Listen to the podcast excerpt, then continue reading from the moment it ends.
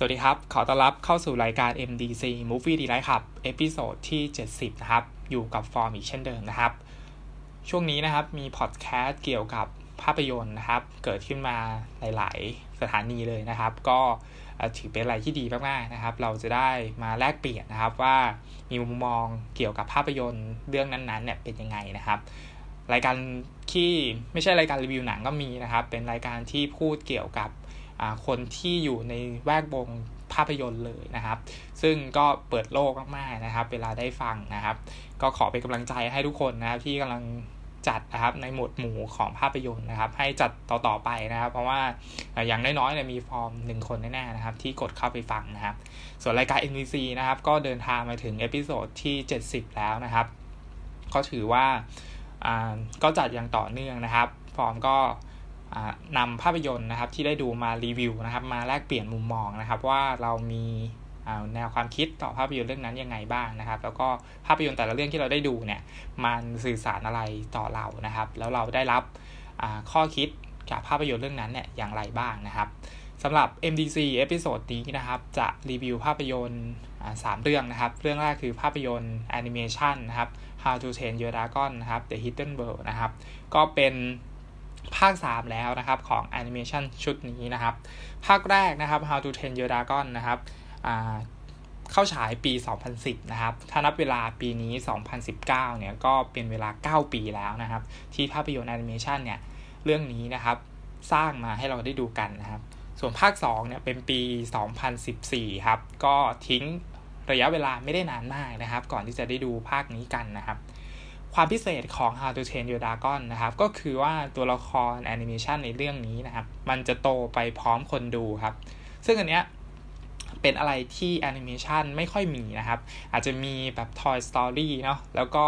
เป็น How to Train Your Dragon เรื่องนี้นะครับ ส่วนเรื่องอื่นๆเนี่ยไม่ค่อยมีเหตุนะครับ ที่ตัวละครเนี่ยจะเติบโตไปพร้อมกับคนดูนะครับ เพราะฉะนั้นนะครับเราก็มีความคาดหวังนะครับ ว่าเนื้อหาสาระของ How to Train Your Dragon เนี่ย นะครับภาค3เนี้ยมันจะเติบโตนะครับได้ได้ดีนะครับ ซึ่งตอนที่ดูเนี่ยเราก็รู้สึกค่อนข้างผิดหวังเล็กๆนะครับ ที่ตัวภาพยนตร์เนี่ยมันไม่ได้เติบโตขึ้นมากกว่านี้นะครับ ด้วยบริบทของตัวหนังนะครับ ที่แบบตัวละครมันเติบโตทุกปีเลยนะนะครับ ถ้าดูภาคแรกแล้วก็มาดูภาค2เนี่ยก็จะเห็นถึงพัฒนาการของตัวละครที่ที่เยอะมากๆนะครับ แล้วก็ตอนนั้นมันปี 2014 ใช่ไหมภาค 2 2014 สิบห้าสิบหกสิบเจ็ดสิบแปดสิบเก้านะครับก็ห้าปีใช่ไหมครับ เพราะฉะนั้นตัวละครมันก็น่าที่จะมีพัฒนาการอะไรที่มันโตขึ้นนะครับ ไม่ว่าจะเป็นเกี่ยวกับบทเรียนต่างๆนะครับ ซึ่งซึ่งน่าที่จะได้เรียนรู้มากขึ้นอะไรประมาณนี้นะครับ แต่ว่าภาคเนี้ยนะครับก็มีเนื้อหาสาระที่ตัวละครไม่ได้โตขึ้น อย่างที่เราคาดหวังไว้นะครับ ทีนี้ภาค3นะครับก็ ตามข่าวมาก็คือว่าภาคนี้จะเป็นภาคจบของแอนิเมชันชุดนี้ก็ว่าได้นะครับ คือตัวแอนิเมชัน How to Train the Dragon มันมีเป็นซีรีส์ด้วยเนาะเหมือนจะจำไม่ผิดนะครับ มันมีใน Netflix ด้วยนะครับ ถ้าเป็นเป็นซีรีส์นะครับแล้วก็ก่อนที่จะมาเป็นภาคนี้นะครับ ซึ่งถ้าใครได้ดูซีรีส์นะครับ ก็อาจจะอินกับภาคจบนะครับ แต่ว่าตัวฟอร์มเนี่ยไม่ได้ดูซีรีส์นะครับ ก็เลยไม่ค่อยรู้สึกอินกับภาคนี้เท่าไหร่ทั้งๆที่มันเป็นภาคจบเนี่ยมันควรที่จะ ซึ้งดูแล้วร้องไห้อะไรประมาณนี้นะครับ แต่ว่าฟอร์มก็ไม่ได้ขนาดนั้นนะครับ แล้วก็เนื้อเรื่องหรือว่าประเด็นที่ตัวภาพยนตร์ต้องการสื่อสารเนี่ยฟอร์มมันคิดว่ามันน้อยเกินไปนะครับทั้งหมดเนี่ยมันเลยทำให้ช่วงเวลาที่ที่เราต้องเรียกได้ว่าเราต้องซึ้งกินใจเนี่ยมันเบาบางลงไปค่อนข้างเยอะนะครับ แม้ว่าตัวภาพยนตร์มันจะทำงานได้ดีในในระดับหนึ่งนะครับ แต่ว่า เราคิดว่าช่วงเวลาที่เรารู้สึกอินอะมันเป็นเพราะเรามีความผูกพันกับตัวละครเป็นทุนเดิมนะครับทำให้เราเลยรู้สึกว่ามี reaction กับกับ moment นั้นนะครับ ได้ได้มากกว่าที่ตัวภาพยนตร์มันมันสร้าง moment นั้นขึ้นมานะครับสิ่งที่ภาคนี้ทำได้ไม่ดีนะครับ โดยส่วนตัวก็คือว่าเรารู้สึกว่าน้ำหนักของตัวละครแต่ละตัวเนี่ยมันขาดสมดุลนะครับ เป็น เป็นอย่างมากเลยนะครับ เพราะว่าตอนที่เราดูเนี่ยเราคิดว่าตัวภาพยนตร์เนี่ยมันให้น้ำหนักกับตัวเขี้ยวกุดนะครับ ที่มีคู่แล้วนะครับภาคนี้ก็คือเป็นเพิงนวลนนะครับ เป็นตัวสีขาวๆนะครับ ก็น่ารักน่าชังมากๆนะครับ คือมันก็ให้น้ำหนักกับตัวเขี้ยวกุดนะครับ ที่แบบมีมีตามไปจีบสาวอะไรประมาณนี้นะครับ ซึ่งเรารู้สึกว่าไอช่วงขนาดนั้นเนี่ยมันมันเยอะเกินไปนิดหนึ่งนะครับทำให้ งานภาพในส่วนของเขี้ยวกุดกับเพิงนวลเนี่ยนะครับมันมันทำได้เพียงขยายเวลาให้หนังมันยาวไปมากขึ้นนะครับ คือโมเมนต์นั้นเนี่ยนะครับมันเหมือนเราดูภาพยนตร์ตัวอย่างนะครับ ที่ถ้าออกถ้าทำออกมาเป็นภาพยนตร์ตัวอย่าง หรือว่าทำเป็นหนังสั้นสักสักสิบนาทีว่าแบบเขี้ยวกุดมันกำลังเลยจีบกับเพิงนวลอะไรประมาณเนี้ยเราคิดว่าเฮ้ยมันโอเคนะครับ แต่พอเรามันมาใส่ในในตัวเนื้อเรื่องที่มันเป็นขนาดยาวเนี่ย เรารู้สึกว่า อ้ส่วนเนี้ยมันทำแค่ขยายไอ้ช่วงเวลาของภาพยนตร์ให้มันยาวขึ้นนะครับทำให้ตัวละครแวดล้อมเนี่ยนะครับ มันไม่ได้มีพัฒนาการอะไรเลยนะครับ ก็เพื่อนๆของคิดฮับเนี่ยครับ ก็ก็ไม่ได้มีไม่ได้มีพัฒนาการอะไรที่ดีขึ้นนะครับ ยกเว้นตัวตัวพระเอกใช่ไหมตัวคิดครับใช่ไหมครับ ที่แบบเออก็ก็เป็นพระเอกเนาะมันก็ต้องมีมีการเจริญเติบโตขึ้นอะไรประมาณนี้นะครับ ทีนี้ ถามว่าทำไมตัวหนังตัวภาพยนตร์มันถึงขาดสมดุลที่ดีนะครับ เราคิดว่าต้นเรื่องเนี่ยนะครับ มันไม่ค่อยน่าสนใจเลยนะครับ ว่าเฮ้ยตกลงมันเกิดอะไรขึ้นนะครับจนไปถึงกลางเรื่องเนี่ยเราก็เริ่มเบื่อแล้วนะครับ แต่ว่าสิ่งที่มันดีก็คือภาพยนตร์มันจบได้สวยงามนะครับ ซึ่งอันนี้ก็พอให้อภัยได้นะครับ เพราะว่าจนแล้วจนรอดเนี่ยมันก็ยังจบได้ดีนะครับหรือว่ามีฉากหลาย ๆ ฉากที่เรารู้สึกว่าเป็นสถานการณ์ที่มันค่อนข้างสาบขับฉวยไปนิดหนึ่งนะครับ ส่วนที่ดีของหนังนะครับที่ไม่พูดไม่ได้ก็คือความละเอียดนะครับของงานภาพที่สวยงามมากๆนะครับดนตรีประกอบที่สร้างบรรยากาศให้เราแบบร่วมสนุกได้นะครับอยู่อยู่บ้างนะครับ แล้วก็มีมุกตลกน่ารักน่ารักนะครับจนไปถึงองค์ประกอบศิลป์นะครับ พวกนี้งานฉาก production อะไรต่างๆ มากมายเนี่ย มันยอดเยี่ยมมากๆนะครับ แล้วก็ตื่นตาตื่นใจมากๆนะครับ พูดง่ายๆก็คือว่าถ้าตัด เป็นฉากฉากนะครับ เพื่อสื่อสารข้อความของแต่ละฉากนั้นเนี่ยออกมาแบบที่ไม่ได้มองภาพรวมเลยนะครับ โดยเฉพาะช่วงท้ายๆของเรื่องเนี่ยตัวภาพยนตร์เนี่ยมีฉากที่น่าประทับใจได้อยู่นะครับ แล้วก็ทำให้เรามองเห็นถึงความสัมพันธ์ระหว่างมนุษย์ กับเพื่อนคู่ใจก็คือตัวมังกรใช่ไหมครับ ระหว่างตัวคิดคับใช่ไหมครับ กับตัวตัวเขี้ยวกุดนะครับ ได้อย่างสวยงามนะครับ แล้วก็มีข้อความที่เราคิดว่าเป็นอะไรที่ดีในความสัมพันธ์นะครับของของระหว่างคนกับมังกรนะครับ ที่ตัวภาพยนตร์มันมันสื่อออกมาในในช่วงฉากท้ายๆของเรื่องนะครับ ท้ายสุดนะครับ How to Train Your Dragon นะครับ The Hidden World นะครับก็ส่วนตัวเราค่อนข้างผิดหวังนะครับ ที่หนังมีเนื้อหาสาระที่เด็กเด็กเกินไปสักนิดนะครับ หรืออาจจะเด็กเลยก็ได้นะครับ เพราะว่าด้วยบริบทของหนังเนี่ยมันโตไปพร้อมกับตัวเรา โตไปพร้อมกับคนดูใช่ไหมครับ คือตอน 2010เนี่ยเรายังเด็กอยู่ใช่ไหมเราก็ดูสนุกอะแบบวัยเด็กแต่พอ 2014 เรารู้สึกว่าตัวละครมันโตขึ้น แล้วมันก็โตพร้อมเราอะตัวมาเป็นภาคสามเนี่ยเราก็โตแล้วใช่ไหมเราก็อยากให้แบบตัวละครมันมีเนื้อหาสาระอะไรที่ที่มันมันสื่อกับคนที่ผูกพันมาตั้งแต่ภาคแรกอะไรประมาณนี้นะเพราะว่า มันหนังมันเป็นภาคสามเนาะมันไม่ควรที่จะทำออกมาให้มันแบบเด็กขนาดนี้นะครับ คือถ้ามันเป็นภาคแรกเนี่ยเรายังพอเข้าใจได้นะครับเพราะว่าเออมันก็เจาะตลาดแฟนกลุ่มเด็ก ๆ ใช่ไหมแต่ว่าภาคสามเนี่ยเด็กเมื่อวันนั้นเนี่ยมันโตขึ้นมาแล้วไงนะครับ เพราะฉะนั้นเราก็เลยแบบรู้สึกว่าเนื้อหาสาระมันค่อนข้างเด็กไปนิดหนึ่งนะครับ แล้วก็ตัวละครแวดล้อมเนี่ยนะครับแค่ที่จะเบาบางเกินไปด้วยซ้ำนะครับ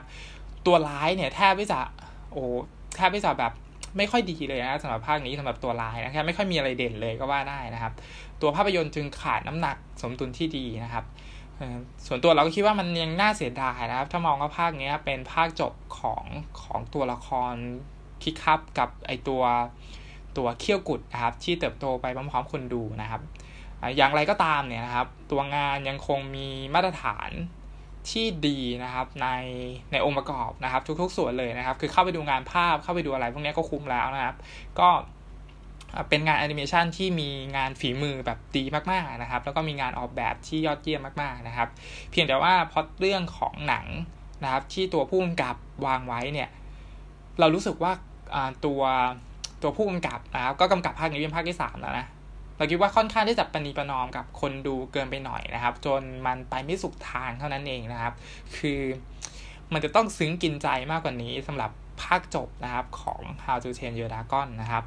ก็สำหรับแอนิเมชันเรื่องนี้นะครับก็คงจะไม่พลาดนะครับสำหรับใครที่ดู 2 ภาคแรกนะครับ หรือว่ามีความผูกพันกับตัวเขี้ยวกุดนะครับ ก็อาจจะรู้สึกซึ้งใจนะครับ ไปกับบทเรียนที่ตัวละครนะครับ ในเรื่องได้รับสำหรับภาพยนตร์เรื่องนี้นะครับ ก็อันนี้เป็นเรื่องแรกนะครับ How to Train Your Dragon นะครับ ภาค 3สำหรับเรื่องที่ 2 นะครับ ในสัปดาห์นี้คือภาพยนตร์เรื่อง On the Basics of Sex นะครับ ของผู้กำกับมิมิลีเดอร์นะครับ ก็เป็นภาพยนตร์ปี 2018 นะครับ แต่ว่าเพิ่งเข้าฉายในบ้านเรานะครับ เข้าฉายมาหลายสัปดาห์แล้วนะครับ เป็นภาพยนตร์เกี่ยวกับนักกฎหมายนะครับ ก็เป็นการเรียกร้องนะครับ ความเท่าเทียมกันของเพศสภาพนะครับ on the basic of sex นะครับ สร้างจากเรื่องจริงนะครับของ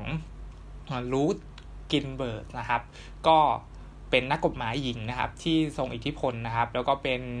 นักกฎหมายที่เปลี่ยนแปลงกฎหมายนะครับ เพื่อความเท่าเทียมกันระหว่างเพศหญิงแล้วก็เพศชายนะครับ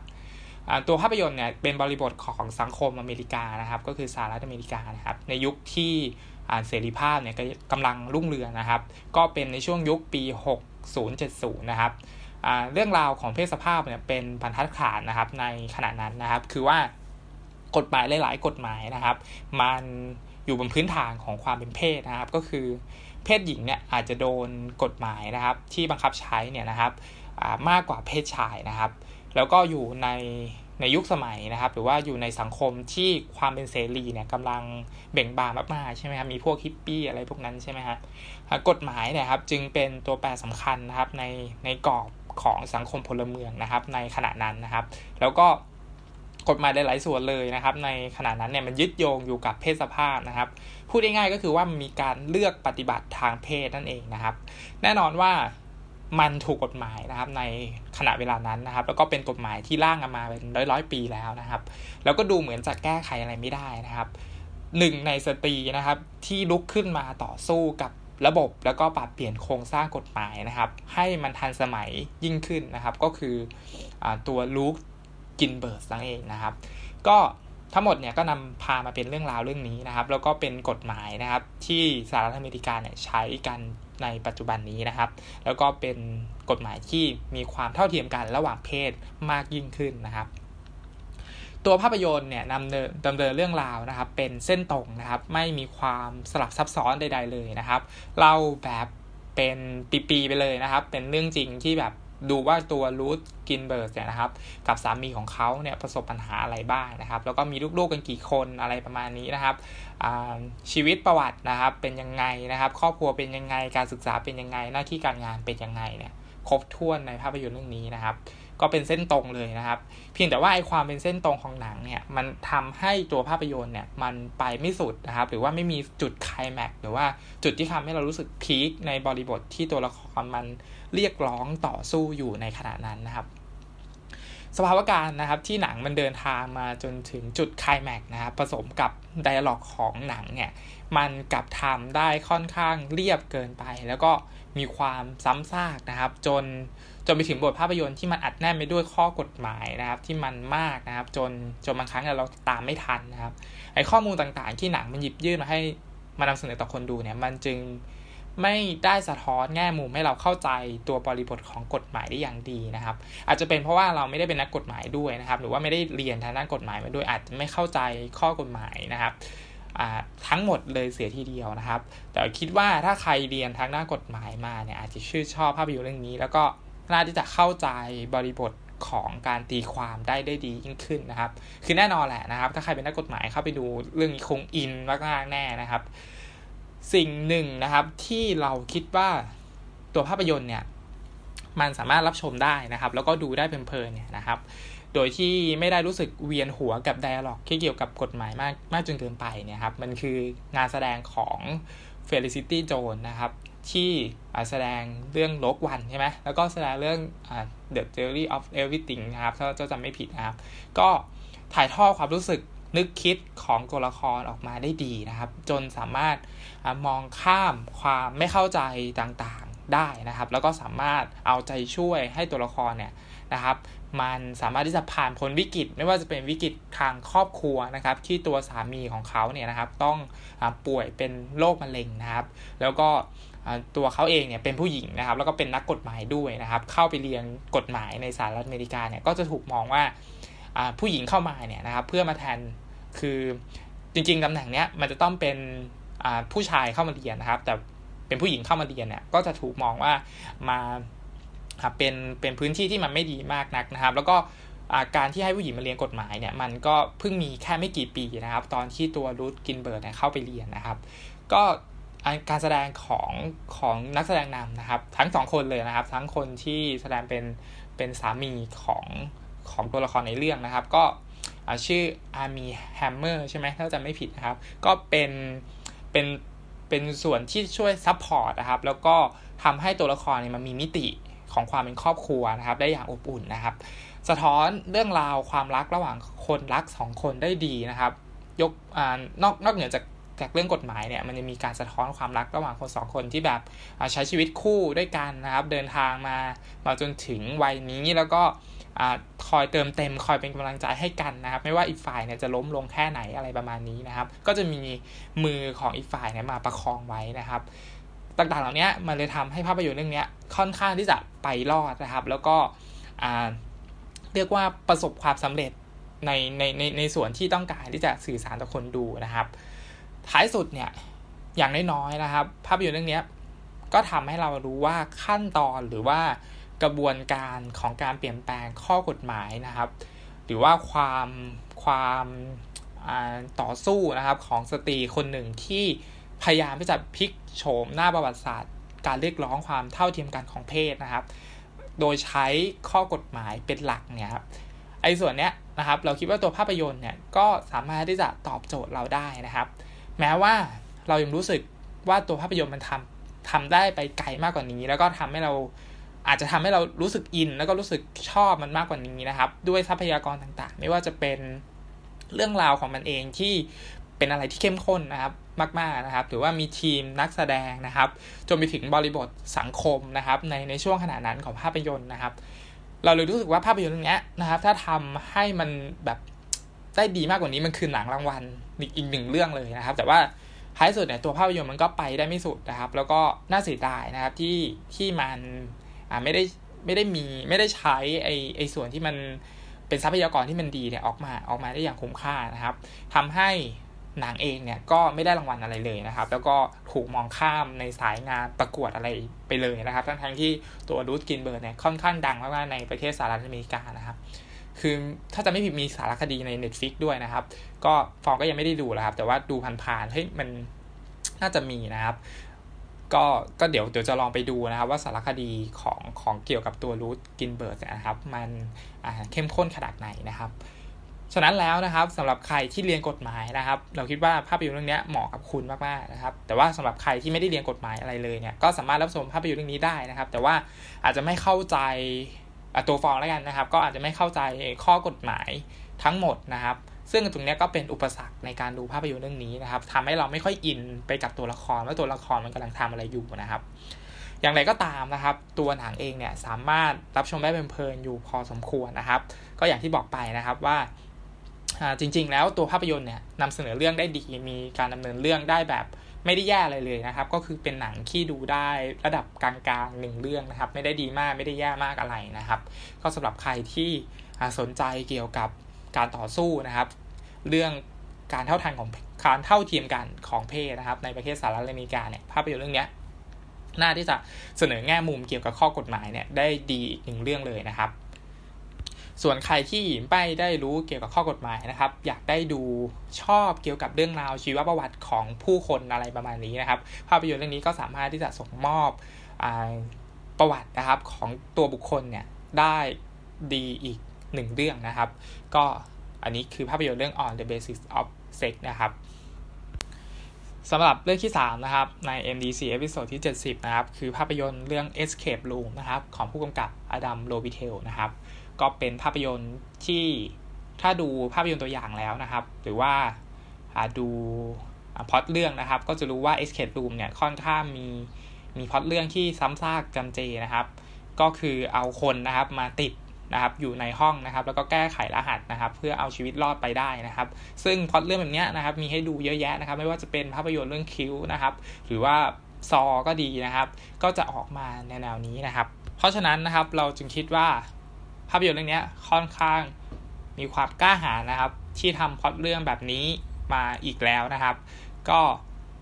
คือการที่เราทำภาพยนตร์แบบนี้ออกมาเนี่ย มันมีตัวเปรียบเทียบเยอะนะครับทำให้ช่วงขณะที่ดูเราก็จะเปรียบเทียบกับภาพยนตร์เรื่องอื่นที่เคยได้ดูมานะครับ เพราะฉะนั้นมันจึงต้องอาศัยความกล้าอยู่พอสมควรนะครับ ในเส้นทางที่ตัวเองจะเลือกนะครับ เพราะว่ามันอาจจะไปซ้ำกับผลงานเรื่องอื่น ๆนะครับ ผนวกกับบอสพอดเรื่อง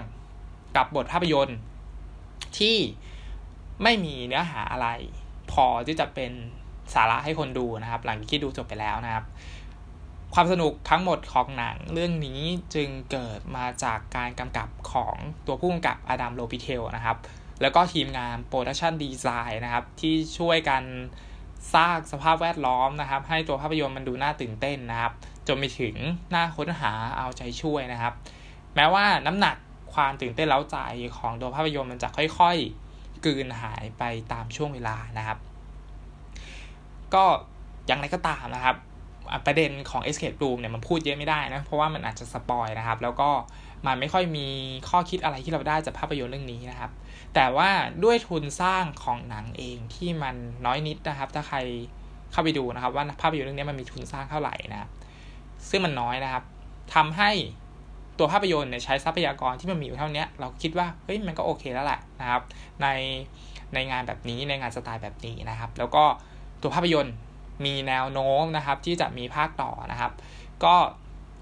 ส่วนตัวเราคิดว่าต้องมองว่าผู้กำกับอดัมโรวิเทลเนี่ยเอาหนังเรื่องนี้อยู่พอสมควรนะครับ คือถ้าเราไม่คิดอะไรมากนะครับ ก็ภาพยนตร์เรื่องนี้ก็ส่งมอบความบันเทิงได้สบายๆนะครับยิ่งไปกว่านั้นเนี่ยนะครับ ถ้าดู เลทของภาพยนตร์เรื่องนี้เนี่ยนะครับมันเป็นเลทที่ไม่ได้รุนแรงนะครับ ก็คือแบบ 13 ขึ้นอะไรประมาณนี้นะครับทำให้ฉากทรมานที่มันต้องสยดสยองมากๆอะไรประมาณนี้เนี่ยมันไม่มีในภาพยนตร์เรื่องนี้นะครับ ก็มันก็เลยไปไม่สุดในในทางนั้นนะครับ แต่ว่าแม้ว่ามันจะไปไม่สุดในทางโหดร้ายที่ทำให้เรารู้สึกว่าตัวละครมันต้องมันทรมานอยู่กับไอ้ไอห้องแบบนี้แล้วเรารู้สึกหวาดเสียวไปด้วยเนี่ยนะครับ มันไม่ได้มีอารมณ์นั้นนะครับ แต่ว่าเรายังรู้สึกร่วมรุ้นเอาใจช่วยตัวละครได้อยู่นะครับ ให้มันรอบพ้นจากสถานการณ์ต่างๆ เหล่านั้นที่มันกำลังเจออยู่เนี่ยได้อยู่เป็นระยะระยะเลยนะครับ ซึ่งอันนี้เราคิดว่ามันเป็นข้อดีของภาพยนตร์เรื่องนี้นะครับ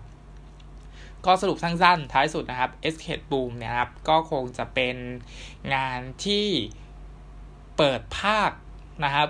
ที่น่าจะมีแนวโน้มสูงที่จะได้ไปต่อนะครับ แล้วก็คิดว่าน่าสนใจนะครับ ถ้าหนังจะไปต่อได้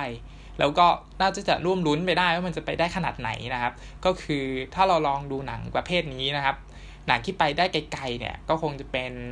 งานแบบคล้ายๆ เรื่องซอใช่ไหมครับ แต่ว่าเรื่องนี้มันก็ไม่ได้เหมือนซอนะมันมันบิดไปคล้ายๆ ภาพยนตร์เรื่องเรื่องอคิวมากกว่านะครับ ก็ปี หนึ่งเก้าอะไรสักอย่างจำไม่ได้แล้วนะครับ ก็ดูมานานแล้วนะครับ แต่เรารู้สึกว่ามันคุ้นๆนะครับ